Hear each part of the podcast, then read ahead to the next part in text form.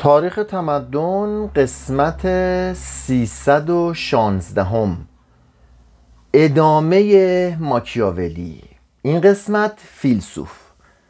بگذارید فلسفه ماکیاولی را تا آنجا که ممکن است بیطرفانه بررسی کنیم.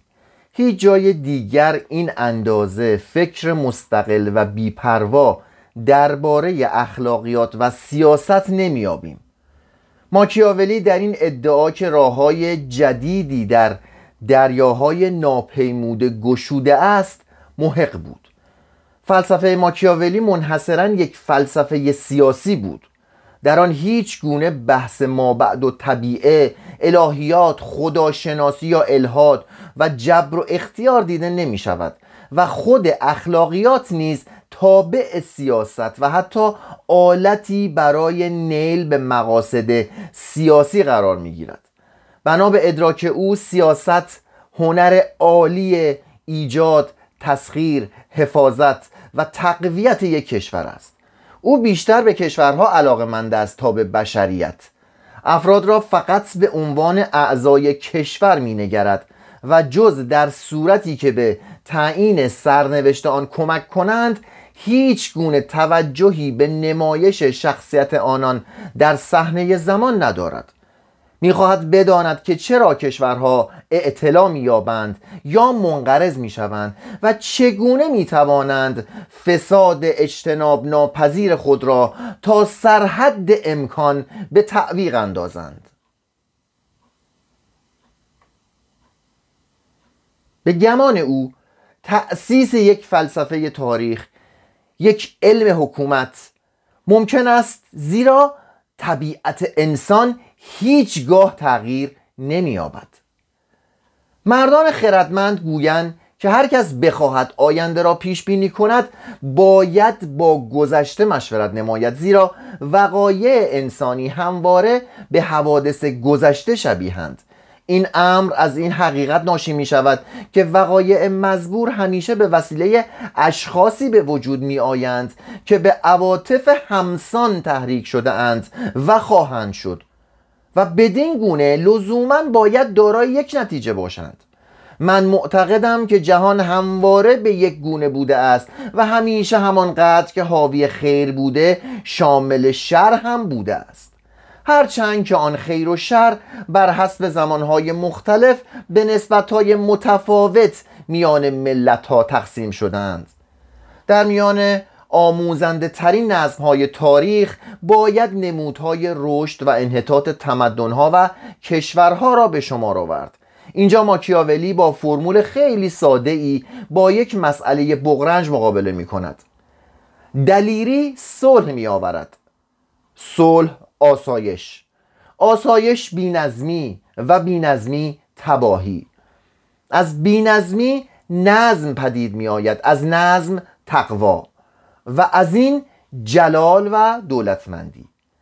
از این رو مردان خردمند ملاحظه کردند که عصر درخشان ادبیات پس از دوران تشخص نظامی فرا می رسد و جنگجویان بزرگ پیش از فیلسوفان به وجود آمدند علاوه بر عوامل کلی در رشد و انحطاط می توان عمل و نفوذ افراد برجسته را نام برد. بدین گونه جاه طلبی مفرت یک فرمانروا ممکن است دیدگان او را بر نارسایی منابع کشورش ببندد و کشور او را به جنگ با قدرت نیرومندتری بکشاند. بخت و اقبال نیز در اعتلا و سقوط کشورها موثر است. بخت داور نیمی از اعمال ماست. اما باز ما را وا می‌گذارد تا نیم دیگر را خودمان رهبری کنیم. هرچه مرد دلاورتر باشد کمتر تابع اقبال است یا کمتر به آن تسلیم می شود. تاریخ یک کشور از قوانین کلی تبعیت می کند که با ضعف طبیعی انسان که با ضعف طبیعی انسان متعین می شوند. تمام مردم طبیعتا حریص فریبکار مخاسم ظالم و فاسدند. هر کس بخواهد کشوری تأسیس و قوانینی برای آن وضع کند باید چنین بیاندیشد که تمام مردم بد هستند و هرگاه فرصت یابند خوی شریر خود را ابراز خواهند کرد. اگر تمایل آنها به شر برای مدتی پنهان بماند باید آن را به یک علت نامعلوم نسبت داد و ما باید چنین انگاریم که برای ارائه خود فرصت نیافته است. اما زمان از فاش کردن آن قاصر نخواهد ماند. میل به تملک در حقیقت بسیار طبیعی و عادی است و مردم هرگاه بتوانند آن را به کار خواهند بست. و به خاطر آن هم و به خاطر آن هم همواره مورد ستایش قرار می‌گیرند نه سرزنش. حال که چنین است مردم را می‌توان فقط با استفاده متوالی از قدرت فریب و عادت خوب ساخت. یعنی آنها را قابل ساخت تا با نظم و ترتیب در یک جامعه زندگی کنند. اساس یک کشور این است. سازمان قدرت از طریق ارتش و شهربانی برقراری قوانین و مقررات و تشکیل تدریجی عادات برای حفظ پیشوایی و نظم در یک گروه انسانی. هرچه یک کشور مترقی تر باشد احتیاج به استعمال یا ابراز سریح قدرت در آن کمتر است.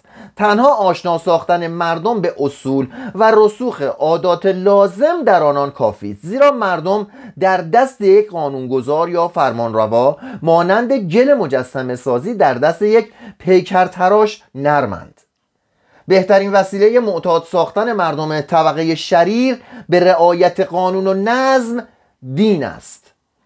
ماکیاولی که ستایش گرش پاولو جویو او را خدا ناشناس و حجوگو می نامد با شوقی وافر درباره دین چنین می نویسد هرچند که بنیانگذار روم رومولوس بود معهازا خدایان قانونهای آن فرمانروا را کافی نمی‌دانستند و بدین سبب سنای روم را ملهم ساختند تا نوما پومپیلیوس را به جانشینی او برگزیند. نما که خود را با مردمی بسیار وحشی روبرو دید و می‌خواست آنان را با صناعت صلح به اطاعت و آرامش عادت دهد بدین همچون لازمترین و مطمئنترین پشتیمان هر جامعه متمدن متوسل شد و آن را بر چنان بنیانهایی قرار داد که طی چندین قرن در هیچ جا ترس از خدایان بیش از آن جمهوری نبود. این ترس تمام اقداماتی را که سنا یا مردان بزرگ آن در نظر داشتند تحصیل می کرد نوما چنین وانمود کرد که با یکی از پریان ارتباط دارد و آن پری آنچه را که او می‌خواهد مردم انجام دهند به او تلقین می کند در حقیقت هیچگاه قانونگذار برجسته وجود نداشت که به قدرت الهی توسل نجوید. زیرا در غیر آن صورت قوانینش هرگز مورد قبول مردم واقع نمی شدند بسیار قانونهای نیکو هستند که اهمیتشان در قانونگذار خردمند معروف است. اما دلایلشان به قدر کافی واضح نیست تا او را بر تحریز دیگران به تمکین از آنها قادر سازند. بنابراین مردان خردمند برای رفع این مشکل به قدرت الهی توسل می جویند رعایت نظم دینی سبب عظمت جمهوری ها بوده است و عدم رعایت آنها موجد انهدام کشورها. زیرا هر جا ترس از خدا نباشد کشور منهدم خواهد شد. مگر آنکه با ترس از شهریار نگهداری شود که ممکن است تا مدتی جبران نبودن دین را بکند. اما عمر شهریاران کوتاه است. شهریاران و جمهوری ها که می‌خواهند خود را نگاه دارند باید بیش از هر چیز خلوص مراسم دینی را حفظ کنند و خود نهایت احترام را درباره آن به جا آرند.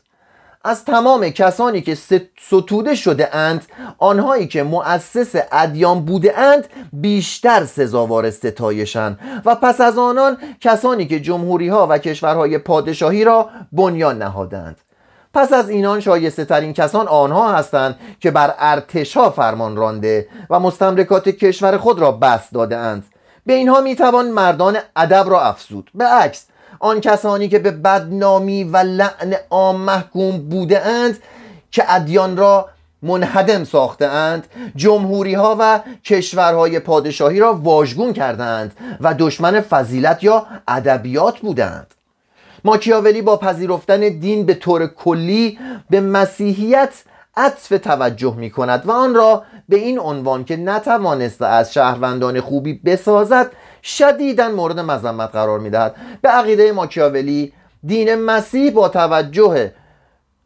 بسیار به ملکوت و تبلیغ فضایل زنانه مردان را ضعیف می کند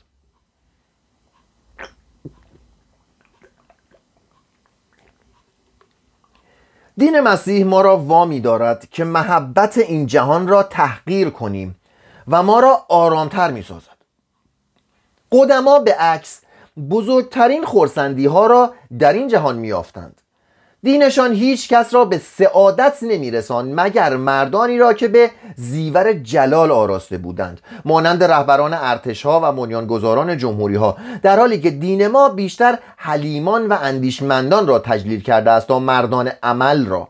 این دین خیر اعلا را در حقارت و بیچارگی روح و در کوچک شمردن امور این جهان قرار داده است. در حالی که آن دگر آن را در بزرگی فکر در نیروی بدنی و در هر چیز دیگری که به مردان که به مردان دلیری بخشد دانسته است. بدین گونه جهان تعمه ای شده است برای شریران که مردم را به خاطر رفتن به بهشت و برای تسلیم شدن به بدبختی آماده تر یافته است تا برای نفرت ورزیدن به آن.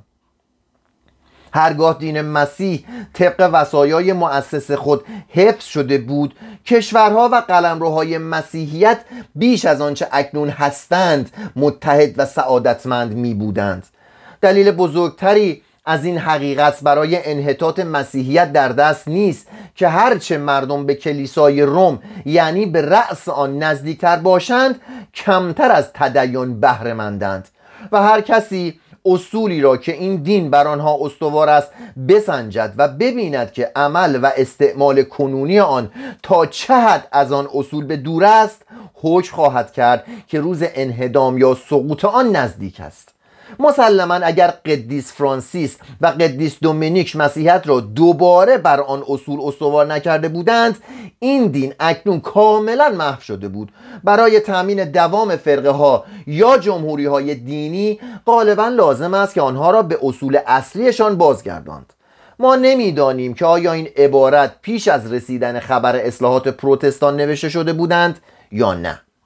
شورش ماکیاولی بر ضد مسیحیت کاملا با شورش ولتر، دیدرو، پپن، داروین، سپنسر و رنان فرق داشت. این مردان الهیات مسیحی را رد کردند اما اصول اخلاقی آن را ستودند و نگاه داشتند.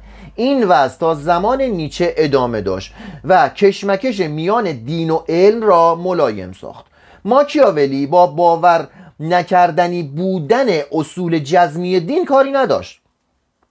آن را مسلم فرض می کند اما الهیات را با روشی مساعد بر این اساس میپذیرد که نوعی از دستگاه ایمان ما که نوعی از دستگاه ایمان ما بعد و طبیعه پشتیبانی ضروری برای نظم اجتماعی است. آنچه را که او به نحو قاطعی از مسیحیت ترد می کند اخلاقیات آن و مفهوم ذهنی آن از نیکی نجابت فروتنی و عدم مقاومت است. عشق آن به صلح است و مذمت آن از جنگ.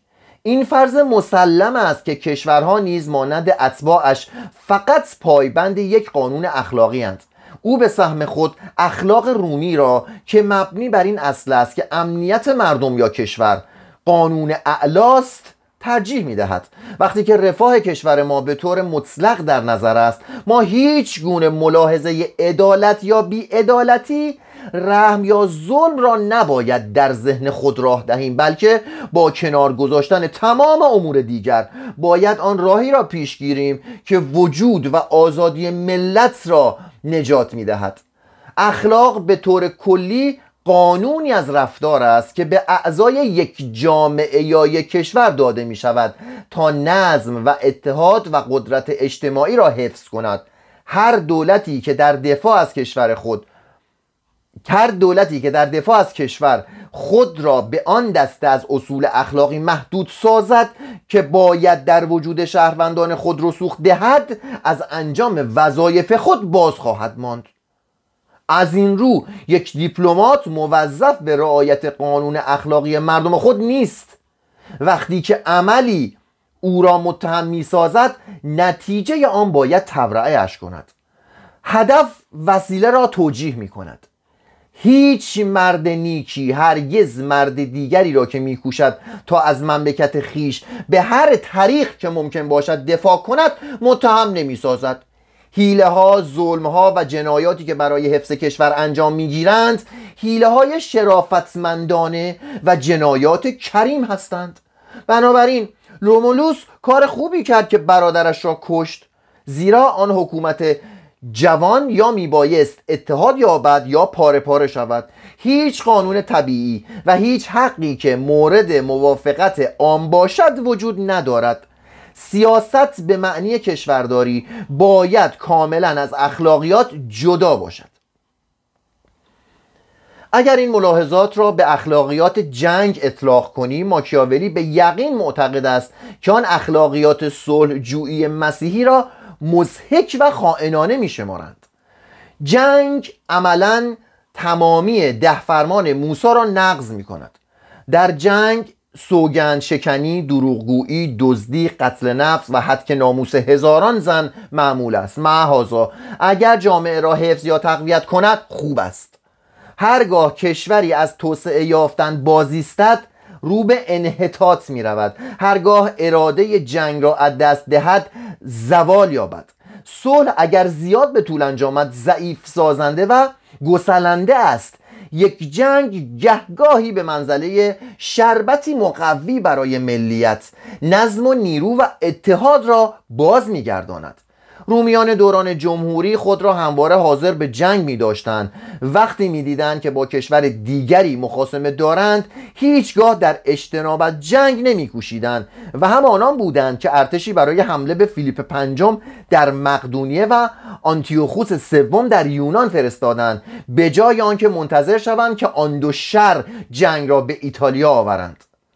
فضیلت برای یک فرد رومی حقارت یا نرمخویی یا صلحجویی نبود بلکه مردی مردانگی و شجاعت توأم با کارمایه و هوشمندی بود. این است آنچه ماکیاولی از کلمه فضیلت اراده می کند از این, از این نظر گاه کشورداری که کاملا از قیود اخلاقی آزاد است ماکیاولی پیش می رود تا به آن موضوع برسد که مسئله اساسی زمان او بود. یعنی نیل به آن اتحاد و قدرتی که برای آزادی جمعی ایتالیا لازم بود. او بر انقسام، بینظمی، فساد و ضعف کشور خود با خشم نگرد و اینجا ما آن چیزی را میابیم که در زمان پتراک بس کمیاب بود. یعنی آن مردی را که کشورش را بیش از شهرتش دوست می داشت نه برای آنکه شهرتش را کمتر دوست داشته باشد. چه کسی مسئول منقسم نگاه داشتن ایتالیا و از آن رو ناتوان ساختن آن در برابر خارجیان بود؟ یک ملت جز در هنگامی که فقط از یک حکومت اطاعت کند چه آن حکومت جمهوری باشد و چه یک و چه یک کشاهی؟ همان گونه که در فرانسه و اسپانیا هستند هرگز متحد و شادمان نخواهد بود و تنها سببی که مانع رسیدن ایتالیا به چنین حالتی است کلیساست. زیرا با آنکه کلیسا یک سلطه دنیوی به دست آورده و در دست دارد هرگز قدرت و شجاعت آن را نداشته است که باقی کشور را تسخیر کند و خود را تنها سلطان ایتالیا سازد. ما اینجا به یک طرز فکر جدید برمیخوریم. ماکیاولی کلیسا را نه به خاطر حفظ قدرت دنیویش بل برای آن محکوم می کند که تمام منابع خود را برای آوردن ایتالیا در زیر یک حکومت سیاسی به کار نبرده است. از این رو ماکیاولی سزار بورژیا را در ایمولا و سینگالیا ستود زیرا به گمان خود در آن جوان بیره احتمال و نوید یک ایتالیای متحد را می‌دید و آماده بود تا هر وسیله ای را که وی برای تحقق بخشیدن به این آرمان قهرمانی اتخاذ کند توجیه نماید. وقتی که در سال 1503 در روم از سزار روی گرداند بیزاریش محتملا نتیجه خشم حاصل از عملی بود که بوت او یعنی سزار مرتکب شده بود. یعنی اینکه گذاشته بود جامی از زهر به گمان ماکیاولی. آن رویای خوش را نابود کند.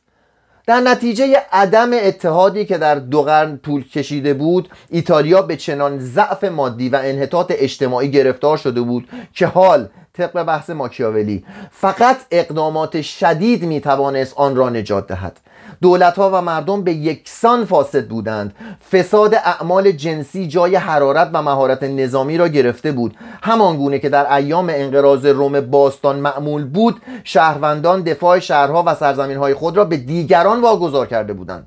یک جا به بربران جای دیگر به سربازان مزدور. اما این دسته های مزدور یا سرکرده هایشان چه علاقه ای به وحدت ایتالیا داشتند؟ نه تنها چنین علاقه در آنان نبود بلکه زندگی و سعادتشان با انقسام ایتالیا بستگی داشت. آنان با قراردادهای متقابل جنگ را به یک بازی تبدیل کرده بودند که به قدر سیاست امن بود. سربازان از کشته شدن عبا داشتند و وقتی که با ارتشای خارجی روبرو می فرار اختیار می کردن و ایتالیا را به بردگی و حقارت کشاندند. در این صورت چه کسی می توانست ایتالیا را متحد سازد؟ چگونه چنین کاری ممکن بود؟ مردان و شهرها بسیار جانبگیر و فاسد بودند و نمی‌شد آنها را با تحریز به دموکراسی یا توسل به وسایل صلح جویانه به یگانگی واداشت. تنها چاره آن بود که وحدت را با تمام حیله های کشورداری و با جنگ به آنها تحمیل کرد. تنها یک دیکتاتور بیرحم می‌توانست چنان کند. کسی که به وجدان خیش اجازه ندهد او را بترساند بلکه با دستی آهنین بکوبد و بگذارد تا آن هدف عالی وسایلی را که برای انجامش به کار رفته اند توجیه کند. ما یقین نداریم که کتاب شهریار با چنین خویی نگاشته شده باشد. در همان سال 1513 که تعلیف کتاب ظاهرا آغاز شده بود ماکیاولی به دوستی نوشت که فکر وحدت ایتالیا مزهک است. حتی اگر سران کشورها هم موافقت کنند ما ارتشی جز سربازان اسپانیایی که مختصر ارزشی دارند در اختیار نداریم. به علاوه مردم هرگز با پیشوایانشان موافقت نخواهند کرد. اما در همان سال 1513 لئوی دهم که جوان و ثروتمند و زیرک بود به پاپی رسید. فلورانس و روم که تا آن زمان دشمن بودند تحت رهبری خاندان مدیچی متحد شدند. وقتی که ماکیاولی اهدای کتاب را به لورنسو دوک اوربینو منتقل ساخت. آن کشور به دست مدیچیا افتاده بود. دوک جدید در سال 1516 فقط 24 سال داشت و از خود جاه طلبی و شجاعت بروز داده بود. ماکیاولی ممکن بود با نظر بخشایش به این جوان دلیل بنگرد که تحت رهبری و دیپلماسی لئو و تعلیمات ماکیاولی می توانست آنچه را که سزار بورژیا در دوران پاپی الکساندر ششم آغاز کرده بود به انجام رساند. یعنی بتواند کشورهای ایتالیا را لاعقل در شمال ناپل با از میان بردن ونیز مغرور به اتحادیه تبدیل کند که برای ممانعت از تجاوز خارجی نیرومند باشد. شواهدی موجود است دایر بر اینکه لئون نیز همین امید را داشت. اهدای شهریار به خاندان مدیچی هرچند محتملا در درجه اول به منظور تحصیل شغلی برای معلف آن بود شاید مبتنی بر این فکر بود که خاندان مدیچی بتواند وحدت ایتالیا را تأمین کند. شیوه کتاب شهریار قدیمی بود. از طرح و روش صد رساله قدیمی قرون وسطایی درباره حکومت شهریاران پیروی کرده بود. اما از جهت مضمون کاملا انقلابی بود. از هیچ امیری نخواسته بود که چون قدیسان باشد و موعظه بر کوهسار عیسی را در مسائل مربوط به تاج و تخت به کار بندد بلکه برعکس چنین می‌گفت. چون قصد من نوشتن چیزی است که برای کسی که آن را می‌فهمد سودمند باشد به نظر من شایسته تر می رسد که حقیقت واقعی مسئله را تعقیب کنم تا تصور آن را. بسیاری از اشخاص جمهوری ها و امارت هایی را, را وصف کرده اند که در حقیقت نه شناخته و نه دیده شده اند زیرا اینکه کسی چگونه زندگی می کند بسیار فرق دارد با آنکه چطور باید زیست کند. هر کس آنچه را که روش معمول انجام کاری است به خاطر آنچه که باید روش آن کار باشد رها کند.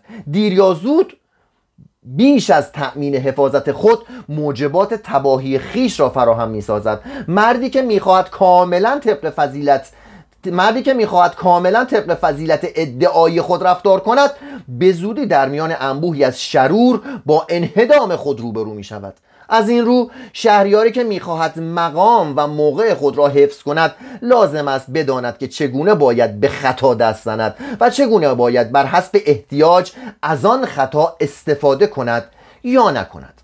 بنابراین شهریار باید جدا میان اخلاق و کشورداری و وجدان شخصی خود و خیر عام فرق بگذارد و باید آماده باشد که برای کشور آن کاری را بکند که در مناسبات خصوصی اشخاص ممکن است شرارت خوانده شود.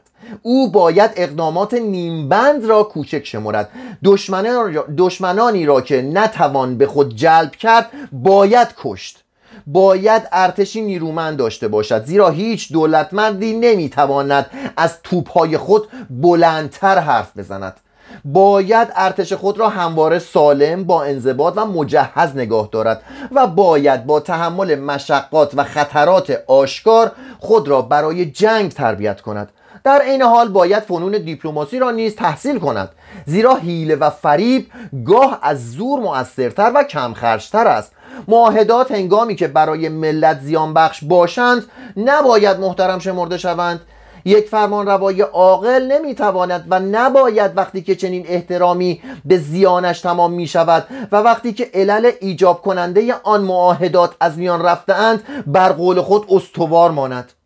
بهره شدن فرمان روا از حمایت عام تا حدی ضروری است اما اگر فرمان روایی باید میان ترس بدون عشق مردم از او علاقه تو ام با ترس مردم به او. یکی را انتخاب کند باید عشق را فدا کند. از سوی دیگر جماعت با انسانیت و نرمخویی آسانتر مورد حکومت قرار می‌گیرند تا غرور و ظلم.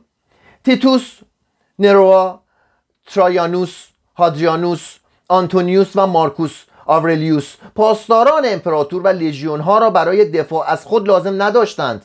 نگهبان آنان رفتار خودشان و حسن نیت مردم و دوستی سنا بود.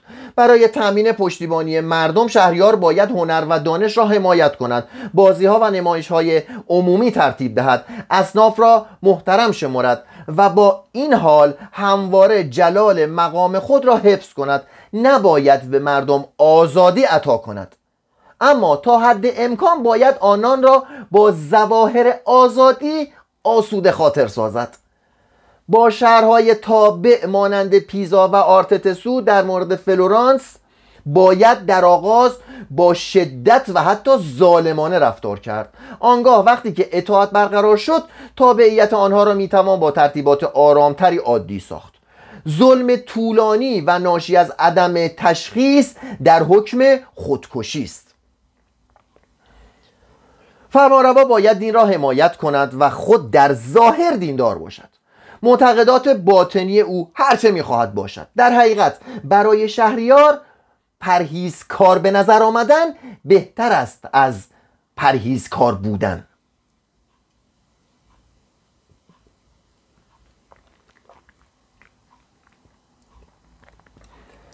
گرچه شهریار به دشتن فضائل محتاج نیست تظاهر به داشتن آنها برایش مفید است. مثلا خوب است که رحیم مخلص پاکیزه خود دیندار و صمیمی به نظر برسد. همچنین مفید است که واقعا دارای این صفات باشد اما باید دارای ذهنی چنان قابل انحطاف باشد که به هنگام ضرورت به عکس رفتار کند. باید دقت کند که هیچ سخنی بر زبان نراند که مبین پنج خصلت مذکور نباشد و باید به دیده کسانی که او را می‌بینند و سخنش را میشنوند سراپا رعفت ایمان انسانیت دین و درستی باشد. انسان باید رفتار خود را رنگامیزی کند و بس ظاهر ساز باشد. مردم چنان ساده و چنان غرق احتیاجات روزانه اند که به آسانی گول می‌خورند. هر کس فقط شما را مینگرد و فقط تنی چند می‌دانند که شما چه هستید و آن چند تن هم جرأت مخالف با عقیده اکثریت را ندارند. ماکیاولی به این تعلیمات مثالهایی میافزاید. او کامیابی الکساندر ششم را بررسی می کند و چنین می اندیشد که همه آنها کاملا مربوط به دروغ گفتن شگفتانگیز او هستند.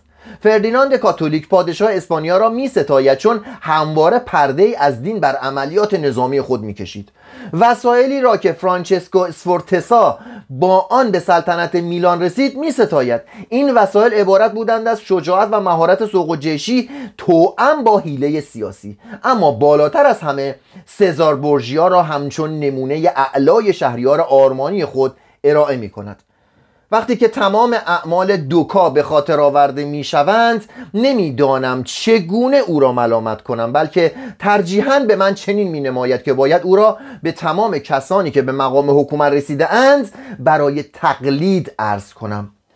او را ظالم می دانستند معهازا ظالم بودن او تمام قسمت های رومانیا را با هم آشتی داد.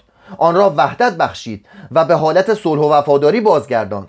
با دارا بودن روحی بلند و هدفهایی پروسعت نمی‌توانست رفتار خود را به نحو دیگری تنظیم کند و فقط کوتاه شدن عمر الکساندر و بیماری خود او نقشه هایش را عقیم کردند. بنابراین کسی که لازم می‌داند امنیت خود را در امارت جدید خیش فراهم سازد دوستانی برای خود تهیه کند. با زور و حیله بر دشمنان پیروز شود. در آن واحد ترس و محبت خود را در دل مردم خیش جای دهد. نزد سربازان خیش مطبوع و محترم باشد. کسانی که قدرت یا خرد یا خرد آسیب رساندن به او را دارند نابود کنند. نظم قدیم را تبدیل به نظم جدید سازد. جدی و رعوف باشد. بخشنده و آزادمنش باشد. ارتش ناسمیمی را منحل کند و ارتش نوینی بسازد و دوستی خود را با شاهان و امیران به نحوی حفظ کند که او را با اشتیاق یاری دهند و در آزار رساندن به او محتاط باشند. نمونه زنده تر از اعمال این مرد نمی‌توان داشته باشد. ماکیاولی بورژیا را می زیرا احساس می کرد که روش ها و منش او اگر به سبب بیماری همزمان پاپ و پسرش نبود به وحدت ایتالیا می انجامید حال در پایان کتاب شهریار به دوکا لورنسو جوان که به میان جیگری او به لئو و خاندان مدیچی متوسل می شود تا وسایل وحدت شبه جزیره را فراهم کنند او هم میهنان خود را برده تر از یهودیان ستم دیده تر از ایرانیان پراکنده تر از آتنیان مینامد. و آنان را بدون رهبر بی نظم مغلوب هرمان دیده قارت زده متشتت و مورد تاخت و تاز اجنبیان می‌داند. ایتالیا چنان که گویی بیجان شده است منتظر کسی است که جراحتش را درمان کند. از خدا مسئلت می کند که کسی را بفرستد تا آن را از این جور و بیشرمی های اجنبیان نجات دهد. و وخیم است اما فرصت مناسب. ایتالیا آماده و مایل است که از پرچمی مطابقت کند. اگر فقط کسی باشد که آن را برافرازد.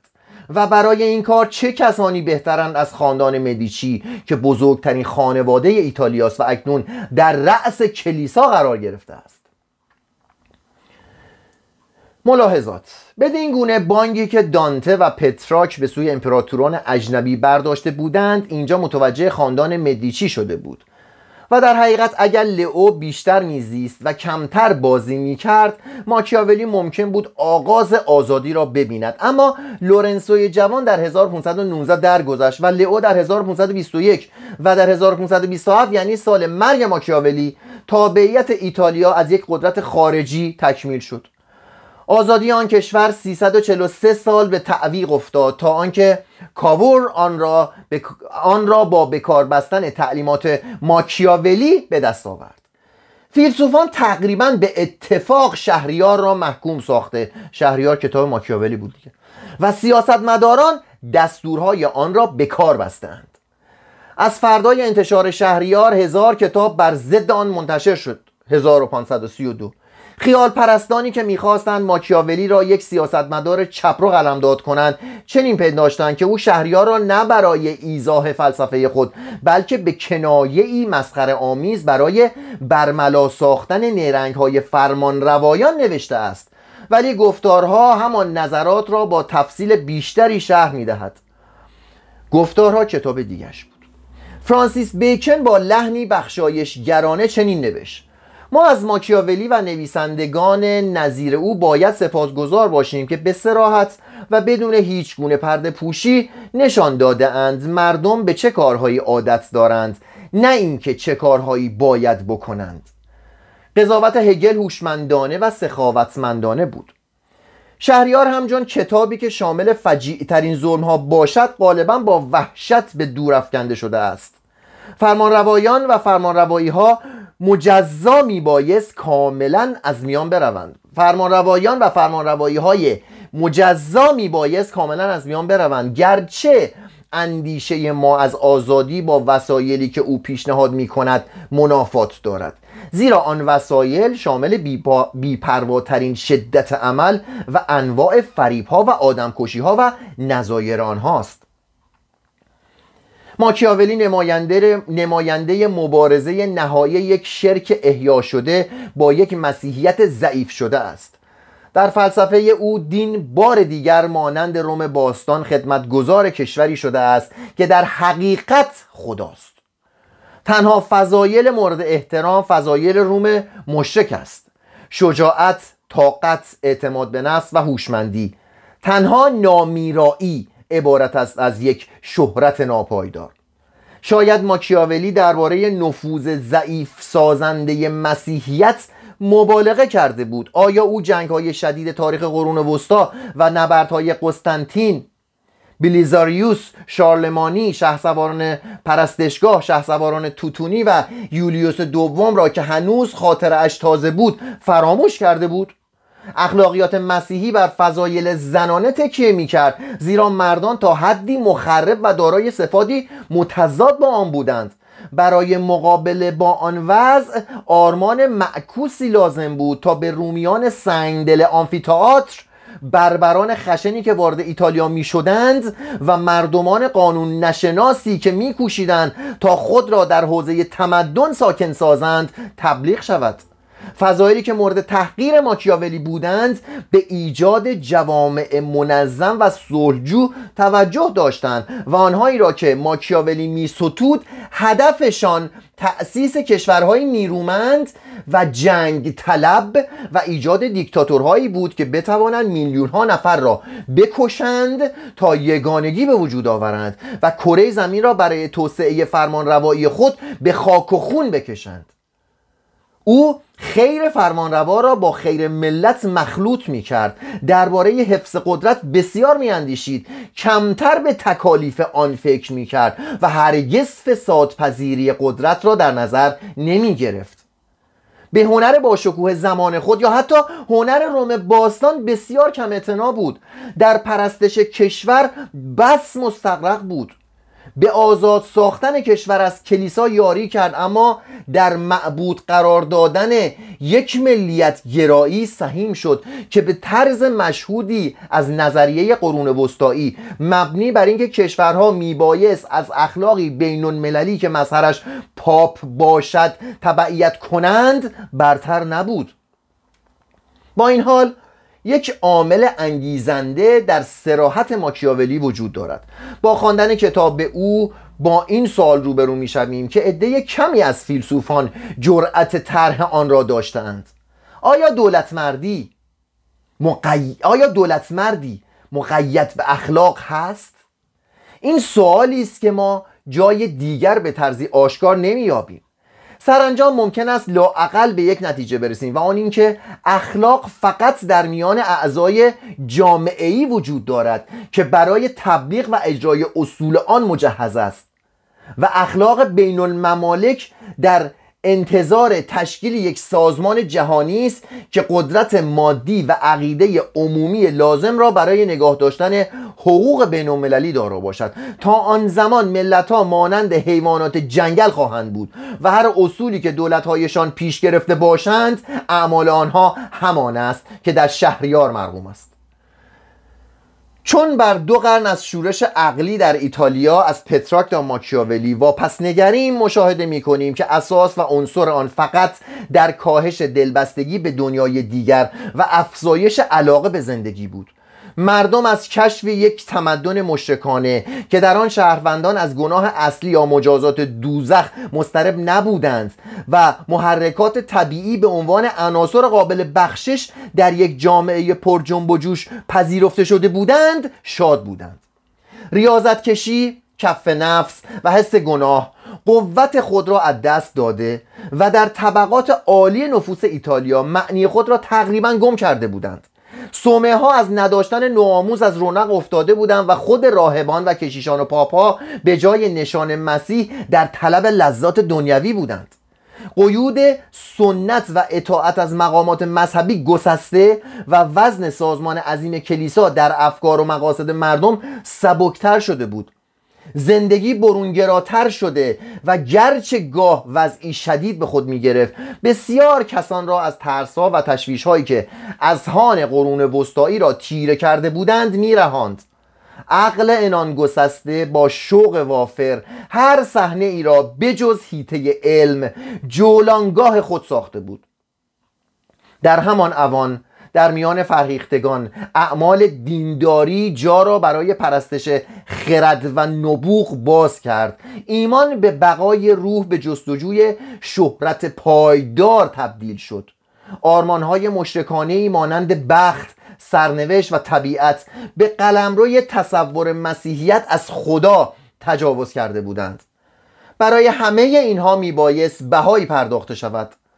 آزادی مشعشع ذهن تضمینات فوق طبیعی اخلاق را ضعیف کرده و اصول دیگری هم یافت نشده بود که جای آن را بگیرد. نتیجه این وضع عبارت بود از ارتکاب منحیات. میدان دادن به قرایز و تمایلات. وفور شادمانه بداخلاقی بدان حد که از هر زمانی که سوفستانیان یونان قدیم افسانه ها را در هم کوفته فکر را آزاد کرده و رشته اخلاقیات را گسسته بودند. نظیرش در تاریخ دیده نشده بود. جلسه آینده فصل بیستم سستی اخلاق.